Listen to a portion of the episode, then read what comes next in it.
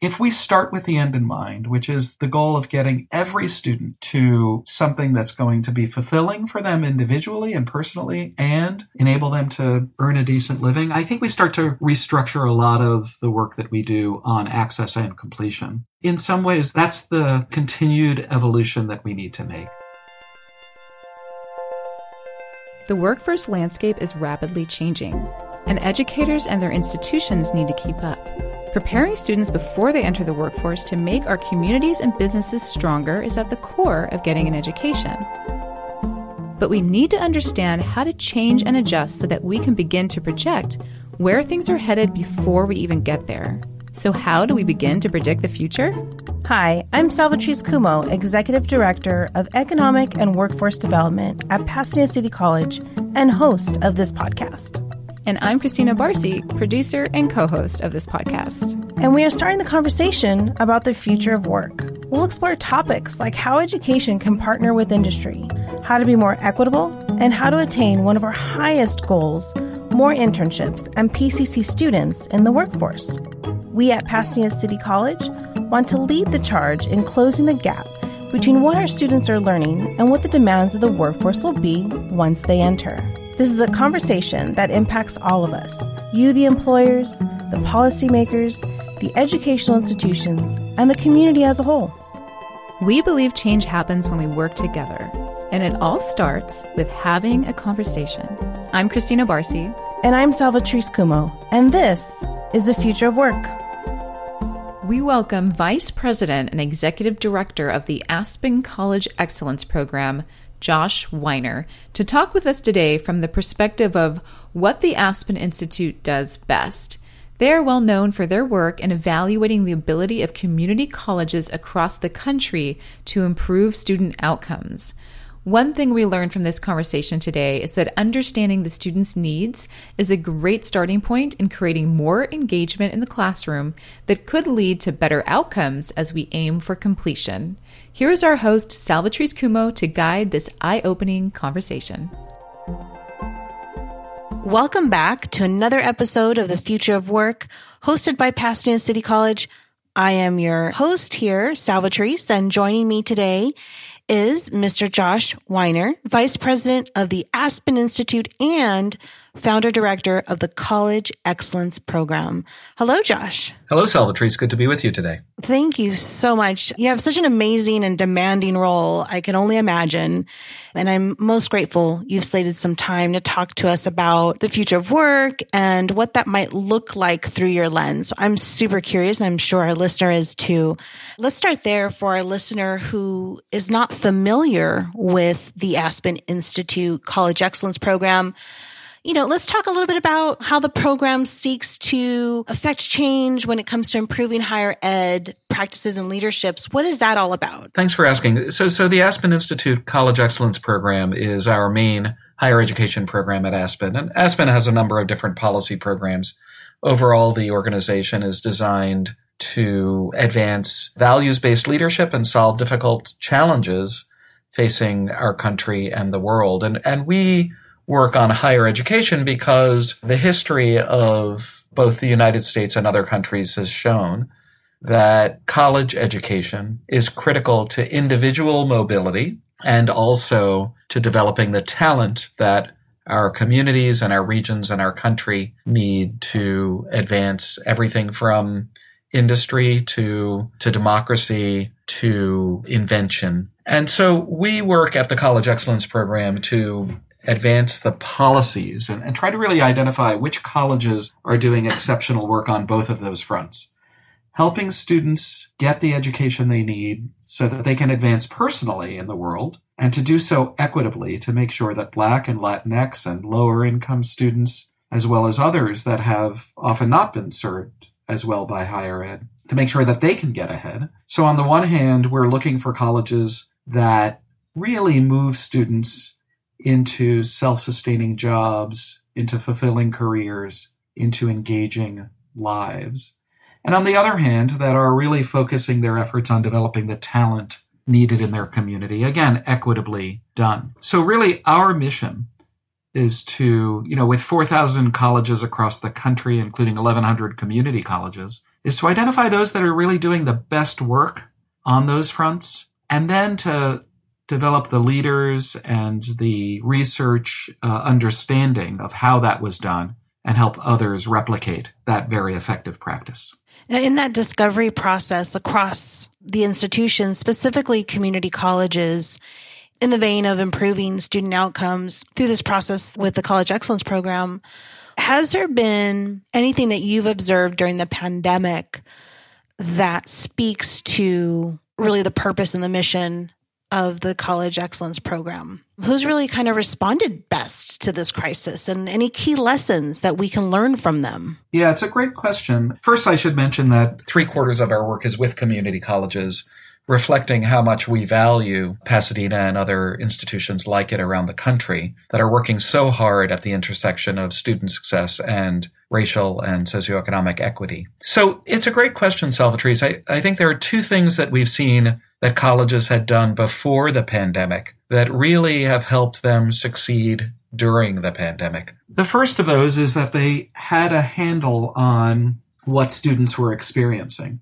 they had organized the college to really understand deeply what students needed and to modify all of their systems accordingly. So some of them had really good case management systems where they had advisors who were in regular touch with students. And so when the pandemic hit, they quickly knew from the data that they were looking at and from the relationships they had built which students were struggling and with what they were struggling to continue in school those that had understood students' experiences also tended to know a couple of things. One is that many students struggled to feel a sense of belonging in the classroom, that they didn't feel as though their professors were as engaged with them as they needed the professors to be in order to continue and learn. And so a lot of those colleges had done really hard work on teaching and learning to work with professors on figuring out how to enable students to feel a sense of belonging in the classroom before the pandemic.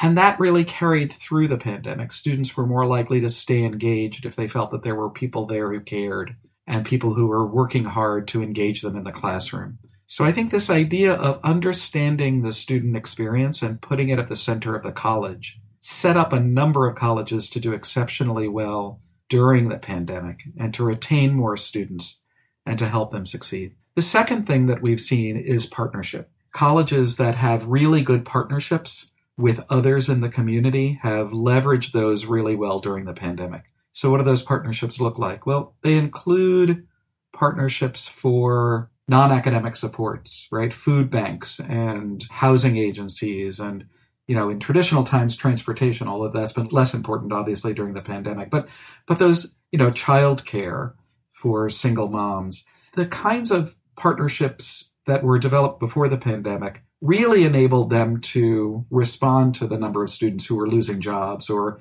needed additional services during the pandemic. Similarly, though, they also had partnerships with four year universities and employers and others who really valued what the community college was sending them in terms of qualified students and we're willing to work with them. So let's take universities as an example. A number of colleges around the country have guaranteed or dual admission programs where you literally are admitted to the community college and the four year university at the same time. We see that in Central Florida, University of Central Florida with its partners, Valencia and others. We see that with George Mason University and its partner, Northern Virginia Community College. And you know, in those circumstances, students knew why they were staying in school.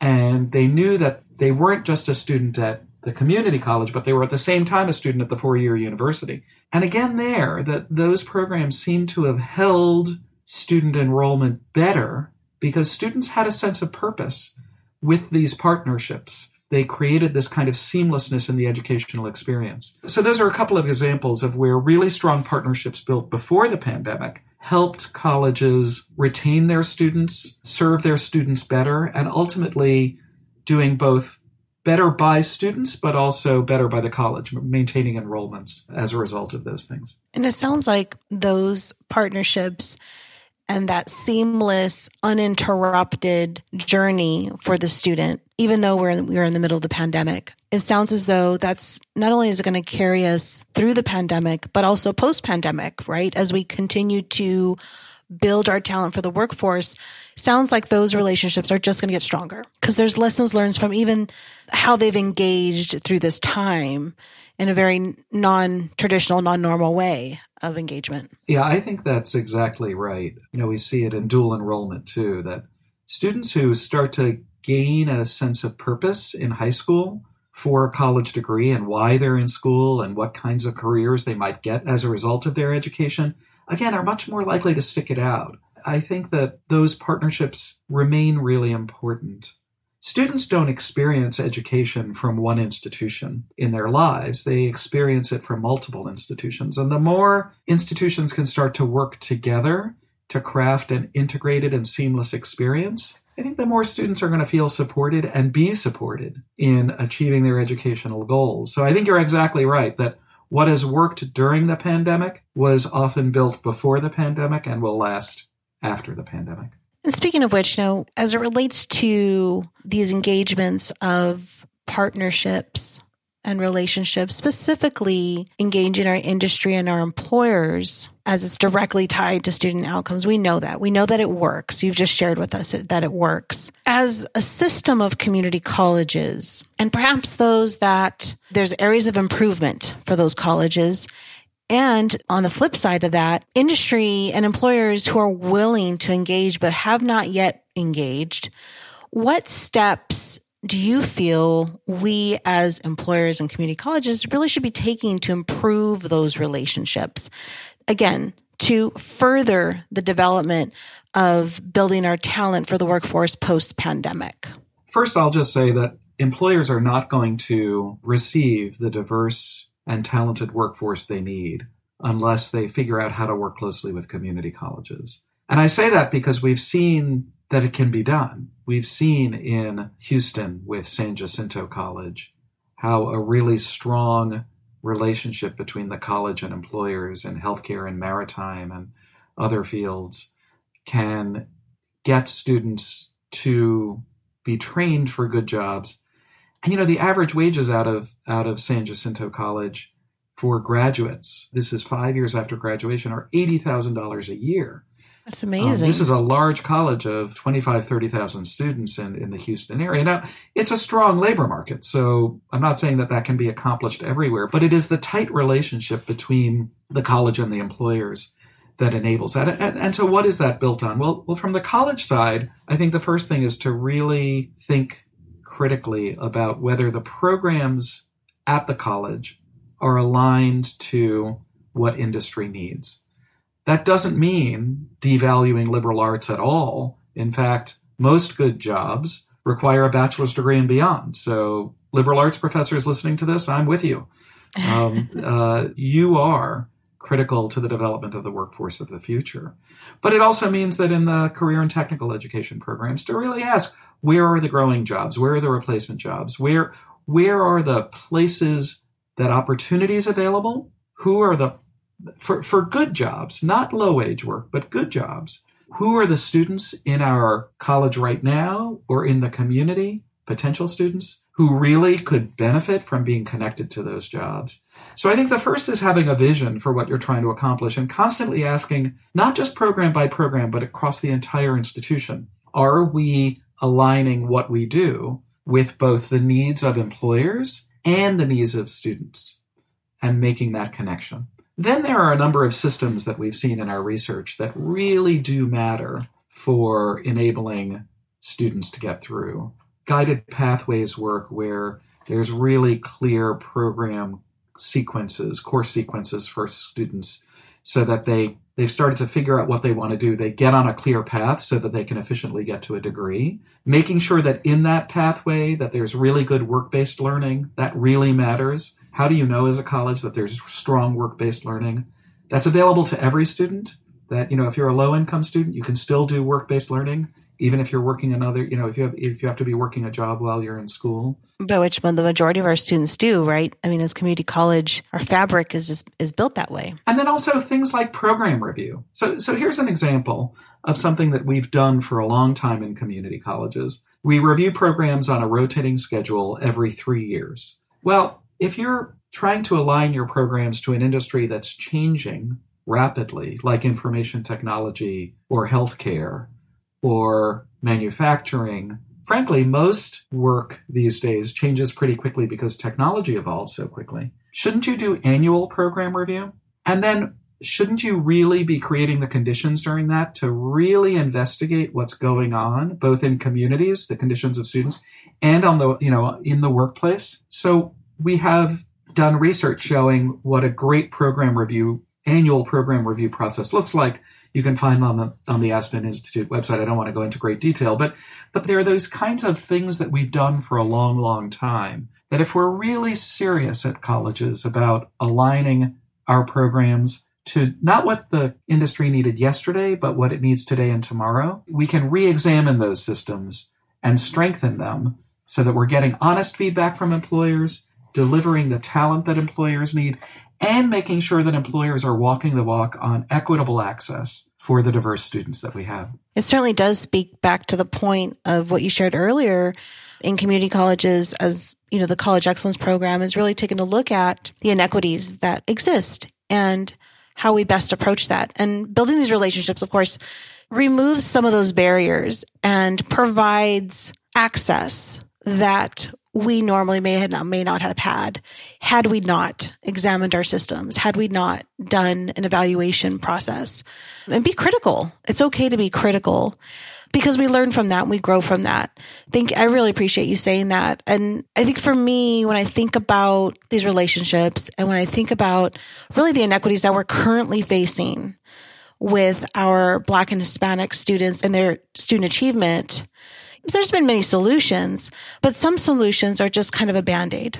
Just switch gears just a little bit because you made a recommendation as a potential key solution to addressing that issue of Black and Hispanic student achievement back in January as it relates to Pell Grants. Could you share more about that and how that might decrease the inequities that we're, that we're currently seeing? Absolutely. And, and I should mention that we're taping this right after President Biden has released his plan for free community college and to increase by $1,800 a year, I think it is, the amount of Pell Grants. And uh, back in January, I, along with many other advocates, supported a doubling Pell Grants, uh, really to take the bold step of recognizing that the $5,600 roughly that uh, were available for Pell Grants, it, it, was just increased by 400. It's somewhere in the high 5, 5,000, close to 6,000 um, maximum available to students is completely inadequate to enable students to go to school. And if we're serious as a country about closing equity gap, we have to recognize that Black and Hispanic and Indigenous students have been shut out of higher education and unable to complete higher education in substantial part because they couldn't afford it. We are all working on student success, and access is not enough, but without access, you don't have success. And so, for that reason, I've been advocating uh, not just an incremental increase in Pell Grants, but doubling them because Pell Grants have not kept up with inflation. And it is our main way as a country we invest in students from lower income backgrounds, students who, but for this aid, could not go to college and advance their skills so that they can take advantage of the economic opportunity that exists for them and their families and their communities. So I'm a proponent of increasing the amount of federal aid. States have to play a role too. And, you know, one of the sticking points now as this gets negotiated um, as was pointed out by, by Kevin Carey in the New York Times this week, is that states that have invested less in student aid will be getting more under the formula that was set forth by Biden.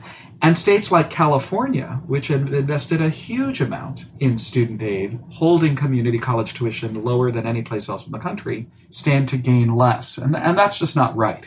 Um, it should not be that if you've made the investment at the state level, that the federal government says, "Well, you just don't need as much money to support free community college as part of part of this work." So, so there are some details that need to be worked out, and and I will say that California deserves its fair share uh, per student to support students, whether it's in free community college or it's in in the increase in Pell grants.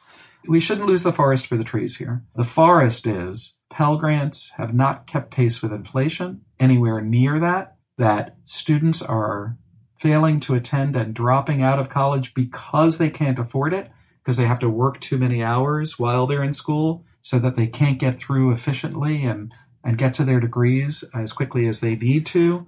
And we as a country can reap incredible rewards if we invest in our diverse students. Back to your original question about equity, it is Black and Hispanic and Indigenous students who are more likely to struggle because we don't have adequate Pell Grants in our country, because we don't provide adequate financial aid. And so, if we're serious about being justice warriors, uh, being anti-racist, we need to we need to make good on that promise through our funding mechanisms. Thank you for sharing that. I think there is a ton of validation, reports, research that will support that and as we move forward. And so I really appreciate you sharing that.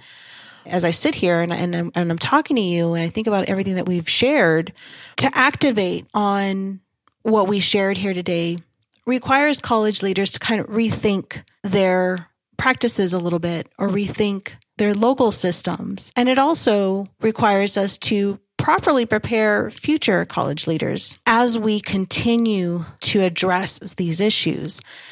I'd really like to hear what you might think are core competencies for our future leaders, our future college leaders, and existing ones too, as we guide ourselves through this for the remainder of the 21st century. What we've seen at excellent colleges is that they have exceptional leadership, and that is always sustained at the presidential level. It exists at the cabinet level and at the board level as well, because without a strong cabinet, senior team, and strong board, it's unlikely that you will retain and sustain the work of, a, of an excellent president. This does not mean that leadership throughout the institution is unimportant. Quite the opposite. One of the things that leaders need to understand, that presidents and cabinets need to understand, is how to engage faculty and staff and department chairs and directors of programs and financial aid frontline officers and, and, and registrars in the effort of advancing student success, including helping them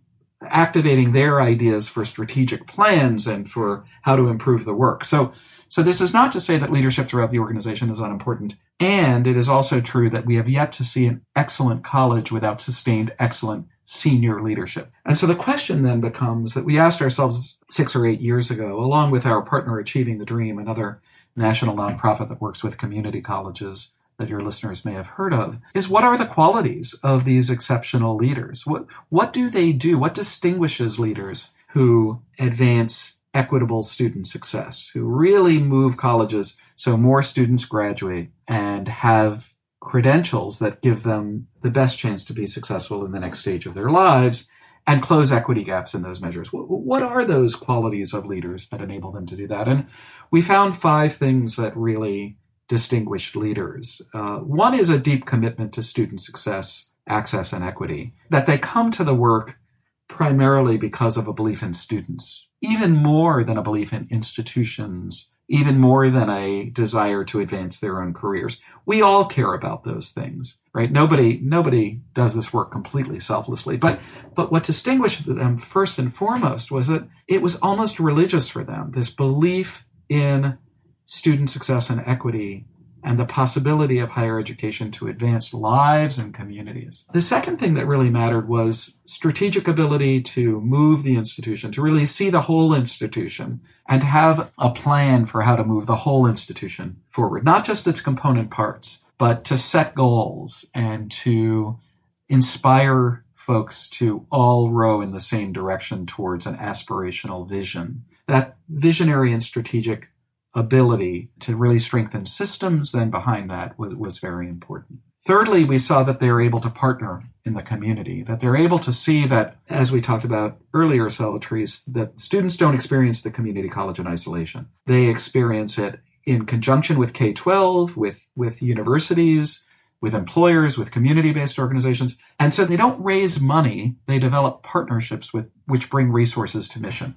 So what does that look like? It, it looks like really building trust with an employer so that the employer is relying on the college to deliver talent regularly and sees so much value in that that the employer is willing to invest in equipment and scholarships for students and even faculty who are still working at the corporation on the corporation payroll but are teaching students how to use the most modern equipment because they see value in doing that. That's that's the kind of partnership development that matters. That set of things, strategic ability and vision, deep commitment to student success, and the ability to build partnership is what we teach in our fellowship programs by and large. Tell me more about the fellowship. Did you just sunset one, a cohort? Uh, yes. And actually, Cynthia Olivo, shout out to Cynthia if you're listening to Cynthia, this. Cynthia, shout out. Cynthia is a graduate of one of our early cohorts, and we did just complete one of our cohorts for our Rising Presidents Fellowship. So, so every year we work with 65 leaders uh, nationally a year in an intensive eight to 10 month long program. A little under half of them are sitting presidents who are new to the presidency,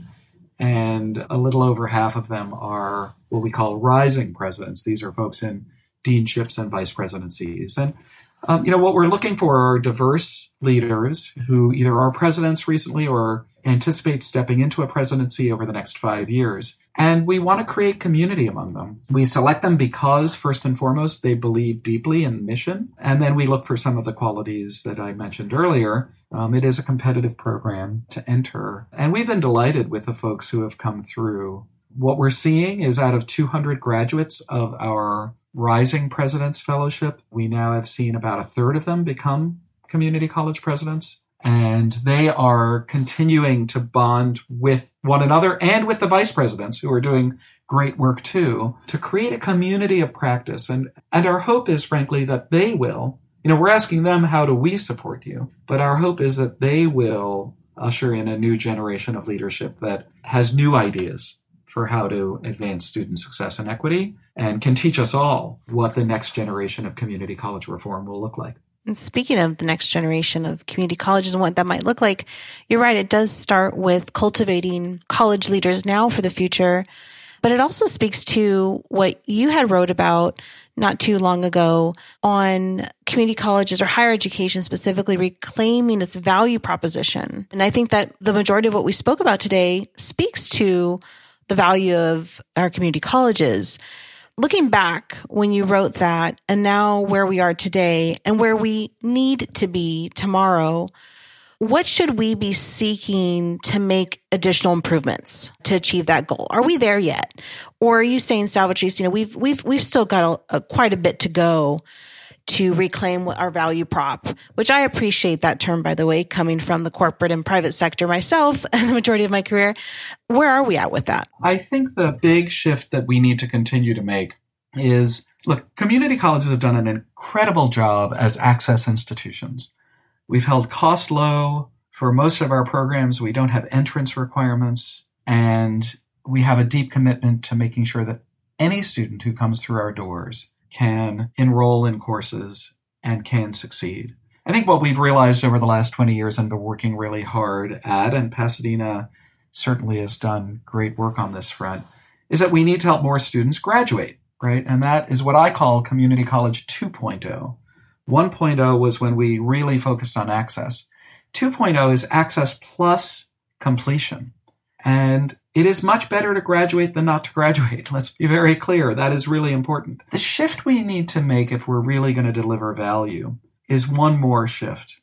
And that is to own the success of our students after they graduate. Where is it that our students go after they graduate? Well, they either go back into the workforce or they go into the workforce for the first time, or they transfer to a four year college or university. By and large, those are the places that they are going to be engaging in the next stage of their lives. And, and so I think if we're going to deliver value, what students want from us is that they're seamlessly ready for a four year college experience and all of their credits count. So how do we make that happen? How do we make sure that every student graduates who wants to transfer and get a bachelor's degree and then go on to a good job or graduate school and then a good job? How do we make sure that every one of their credits counts towards the degree that they go to? That's delivering value. Similarly, on the workforce side, how do we make sure that every student who comes in our door um, really has an opportunity to enroll in a program that's going to give them a family sustaining wage job? You know, a lot of students report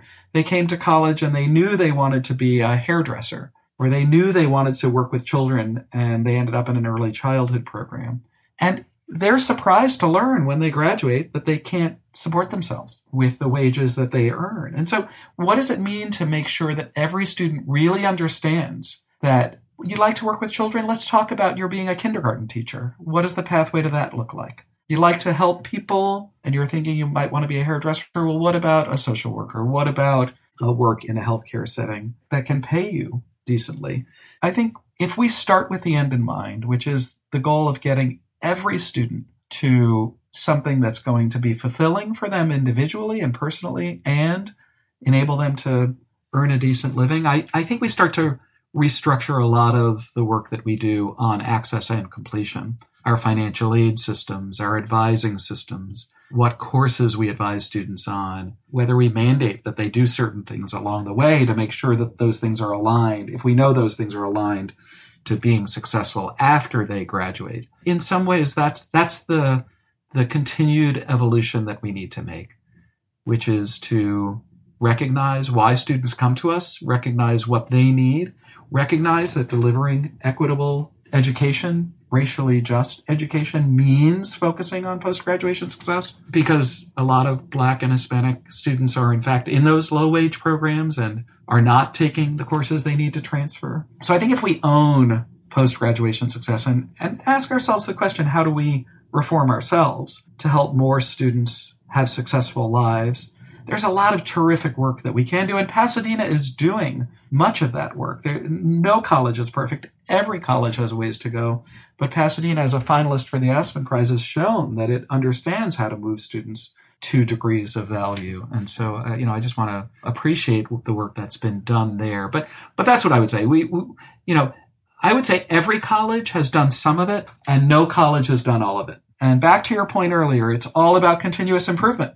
We all need to consistently get better at that. And I'm really hopeful, given what I'm seeing in the field, that the colleges are moving in the right direction. That's really a good way to really conclude our chat here today is that we, as a system, as professionals, as members of our community, we are always in a constant state of improvement.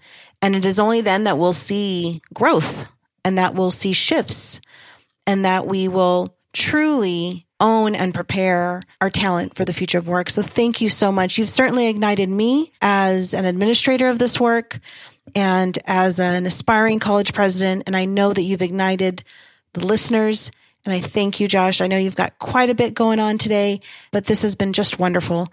And I foresee a, a, episode 2.0 on this work because I think there's quite a bit that's evolving and I'd love to circle back with you on it. Well, thank you, Salvatrice. And, and I will just say I'm energized by your work and by the work of everybody who is in community colleges. To me, you're right, I am busy, but it's joyful busyness because yes. I get to see what you're doing. I get to see what all of the faculty and staff and administrators who are listening to this, what you're doing to advance student success and equity. And your commitment and your smarts in doing the work is how I learn and share with the field. So, so thank you for giving me some time to chat with you and, and to build on what I've learned from Pasadena and other colleges. My pleasure. My pleasure. And before we close, Josh, if there are listeners who'd like to connect with you, might there be a best way to do that that we could include in the show notes? Well, first, I would send them to the Aspen Institute College Excellence Program website. If you Google that, just Aspen Institute College Excellence Program, and you can find a lot of guides and other material that explains in more detail some of the research that we've done and curriculum we've developed. So I would encourage folks to reach out and learn about that. And on that site, there is a, a request page, contact us, where you can submit a request you know, what I'll say is we have a team of 38 people, including four retired community college presidents who often are the best ones to ask questions of. So what I would request is that you know, who I learn from every day. And when I see something in the field, I'll go to them and say, Hey, is this common or is this uncommon? And, you know, they, are my sounding board. So we've got an incredibly talented team of 38 individuals. Uh, and in 10% of the cases, I might be the right one to connect with, but in 90%, I probably am not. So, uh, I would encourage folks to use that connection page to contact us. And I promise if I'm the best one, I will reach out directly and uh, answer anybody's question. Very good. Thank you so much, Josh. Such a pleasure. And we will chat soon. Fantastic. Good to be with you, Salvatrice. Thank you. Thank you for listening to the Future of Work podcast. Make sure you're subscribed on your favorite listening platform so you can easily get new episodes every Tuesday. You can reach out to us by clicking on the website link below in the show notes to collaborate, partner, or just chat about all things future of work. We'd love to connect with you. All of us here at the Future of Work and Pasadena City College wish you safety and wellness.